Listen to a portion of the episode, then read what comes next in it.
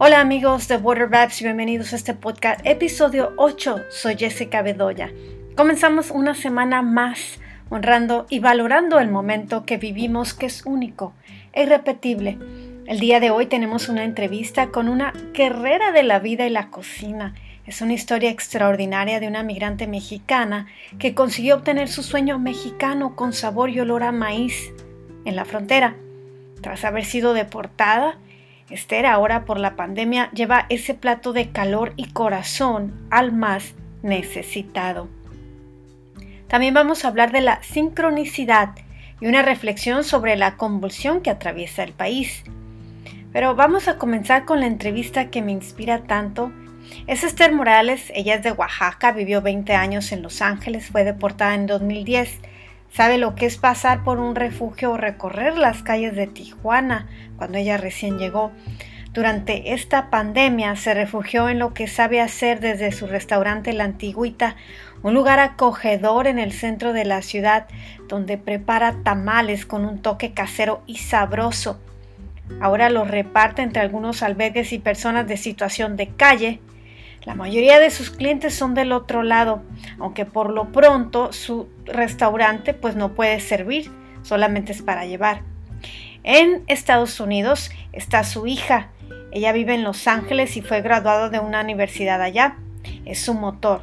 Su lema de ser es que el trabajo es la mejor terapia y ahora la solidaridad ante el más desvalido que ella mostró frente al COVID-19 y que es algo que de verdad la motiva, ya se ha multiplicado como una cadena para llegar a más personas porque más se han unido a su misión de entregar un plato calientito.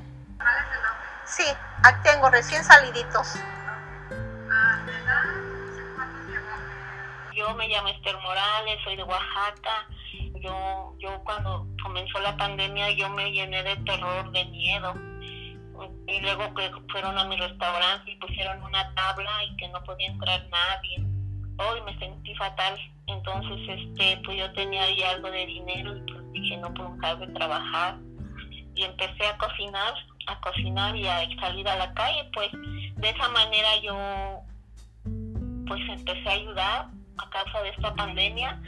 Vi la gente que estaba, la gente vulnerable que ya estaba pasándola mal y apenas comenzaba. Entonces me dediqué a ellos, a ir a a la colonia postal, ahí a los grupitos, les llevaba comida, agua y no sé, me refugié en todo eso yo, así, así lo veo ahora, que ya está pasando todo, me refugié en ellos. Y este, y pues así, así eso hice por, por varias semanas, pues gracias que salió esta señora y, sigo con eso porque pues ya se me estaba acabando a mí mis recursos. O sea, tú tienes tu propio negocio, haces tamales, que por cierto son muy ricos, los hemos probado, pero cuando comenzó lo de la pandemia en Tijuana, ¿te dijeron a ti que tenías que cerrar? Sí, sí.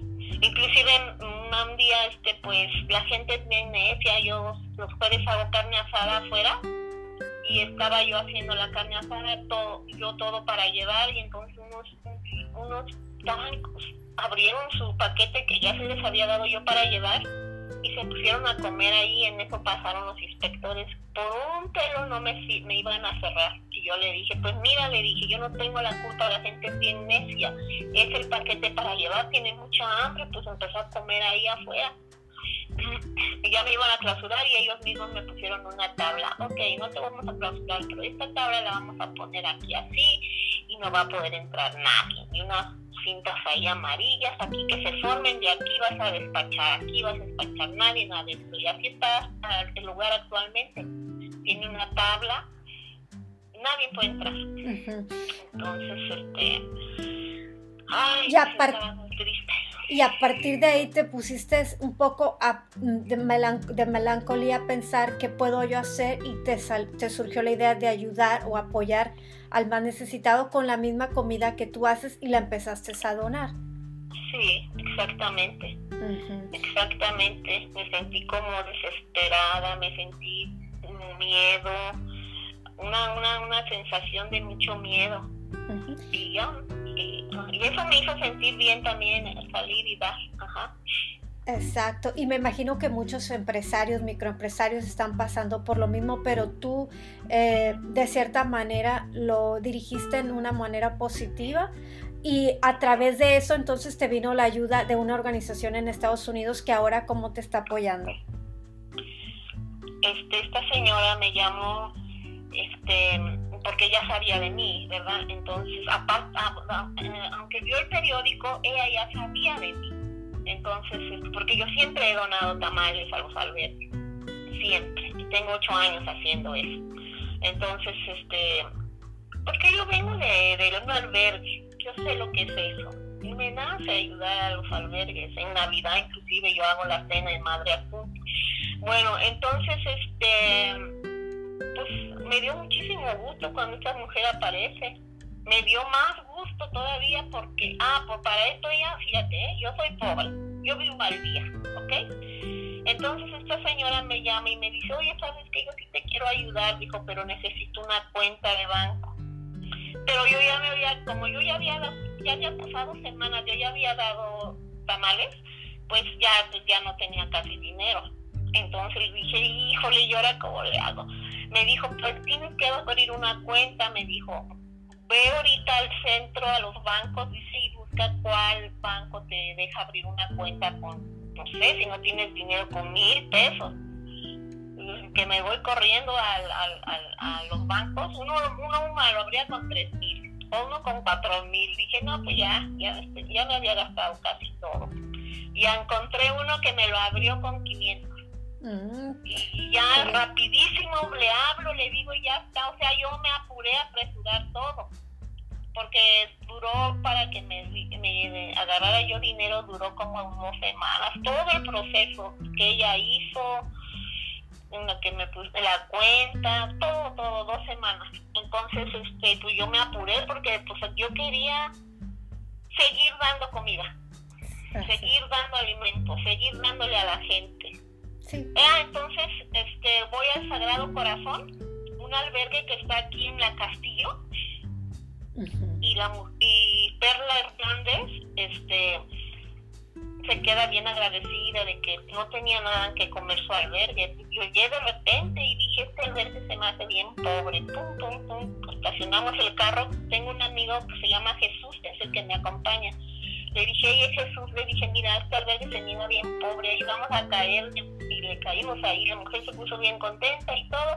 Y después me dijo, me quiero unir contigo para sanatizar me donaron todo este equipo y me quiero unir contigo. Le dije, oye, qué bien.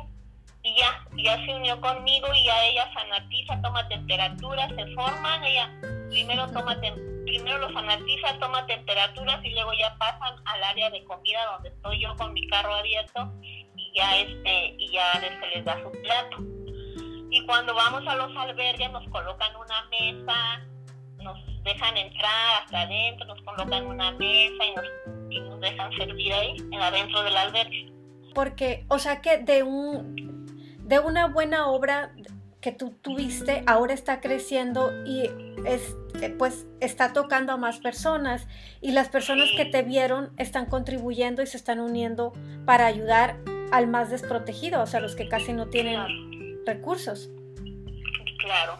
Este, ahora te, comento que esta gente que vino el sábado que conoce a ustedes, uno trabaja en la universidad King's College, algo así me dijo, y la otra es, es Jimena, Jimena Jasso, que es la Universidad Ibero. Es una licenciada y ellos se van a unir al proyecto en junio 15. Ya nada más están esperando que les digan cuándo pueden disponer de los fondos. Ah, ok. Entonces van, a, van a seguir ayudando, se están abriendo más lazos. Ok, ok. Sí, sí, sí. Este Jimena Lazo y, Antonio de la, del Monte. Él es del colegio Colés y ella es de la Universidad Ibero. Y el joven que, que los conoce a ustedes, que dice que trabaja en eso también, como su, marido, su marido, camarógrafo. Este, entonces, a ellos estuvieron este sábado con nosotros y cada vez que vamos tenemos un invitado porque les gusta, que hacen, están haciendo su trabajo a la vez y quieren ir con nosotros. Qué bonito. Y cuéntame ahora qué más planes hay. Yo sé que el fin de semana fuiste a otra parte y estuvieron con, y me impresionó mucho eso de lo que hablaron, porque fueron a hablar con los indigentes y que no tenían mascarillas. Cuéntame de eso.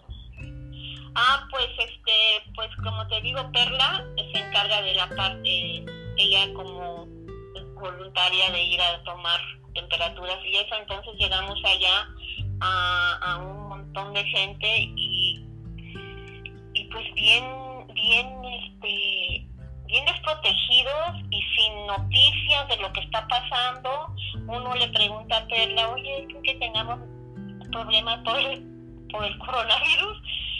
Y este, y ahí es donde nos damos cuenta que no saben ni siquiera lo que está pasando porque no tienen teléfono celular, no tienen televisión, están en la calle y saben lo que está pasando porque ven que la gente trae cubrebocas, porque escuchan por ahí así una historia terriblemente desgarradora y triste, ¿no?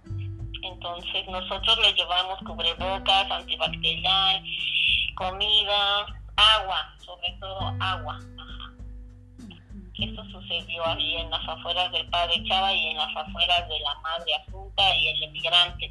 Como estas casas están totalmente laqueadas, cerradas, pues ellos están afuera, me imagino que con la esperanza de que pues de que ahí están las casas esas, que, si se sienten mal o algo les van a dar ayuda. Pero pues están totalmente laqueadas. En Madre Asunta hasta pusieron lonas para que ya no se vea para adentro.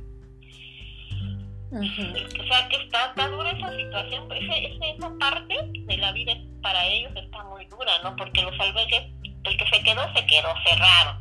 Y ya. ¿Me entiendes? y, y cuéntame, Esthercita, eh, eres, muy, eres muy valiente, a pesar, has pasado por muchas cosas porque tú llegaste a Tijuana en un momento difícil y te levantaste y ahora y eres ahora eres una microempresaria y estás pasando por todo esto y, hay una lucecita todavía que te impulsa para continuar apoyando, inspirando a esas personas que están allá afuera.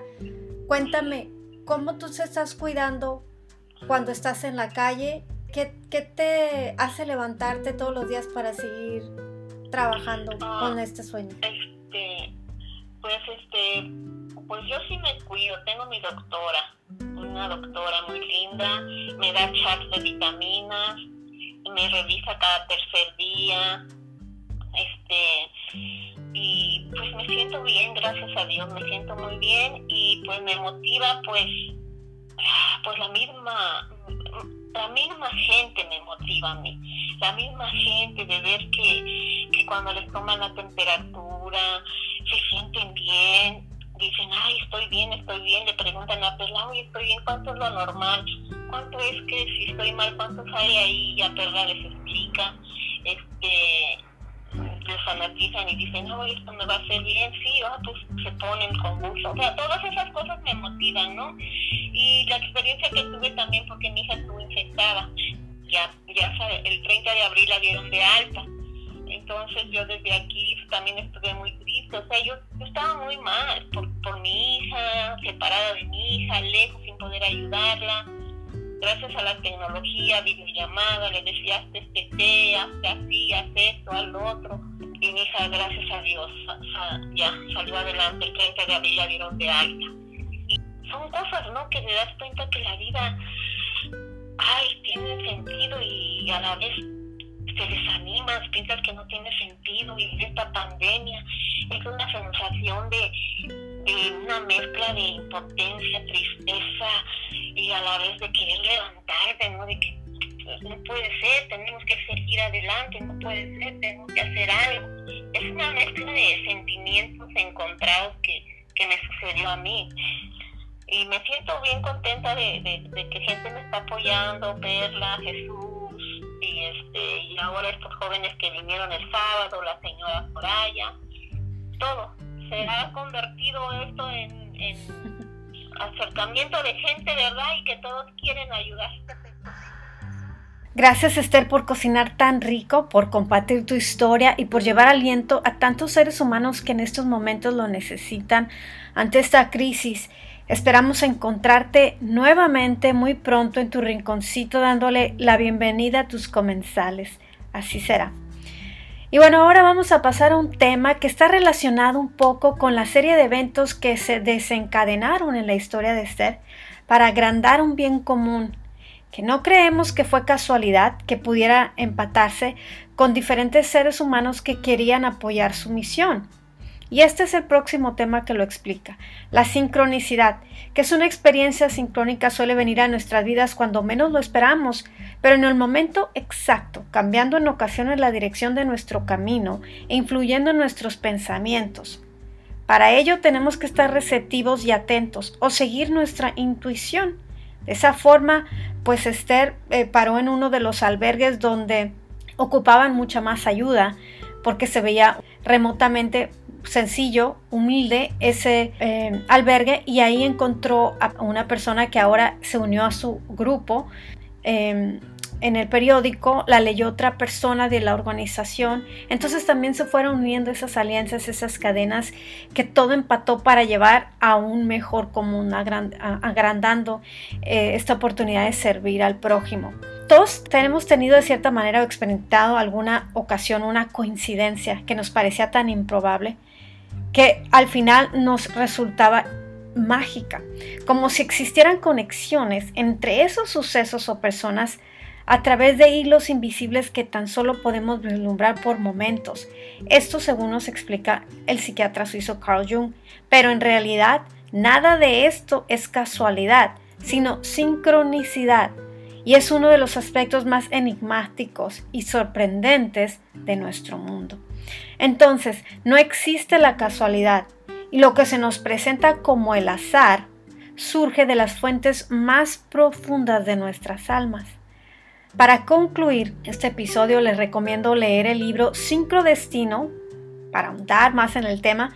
Está escrito por el Dr. Deepak Chopra donde descifra el significado oculto de las coincidencias o sincronicidades. Bueno, ahora vamos a hacer una reflexión para seguir haciendo el bien. Y este me encanta porque comienza por nosotros mismos. Y dice así, si queremos ver un cambio en el mundo, hay que comenzar por nosotros mismos. Sé tú el cambio que quieres ver en el mundo. Gracias, Gandhi, por estas reflexiones.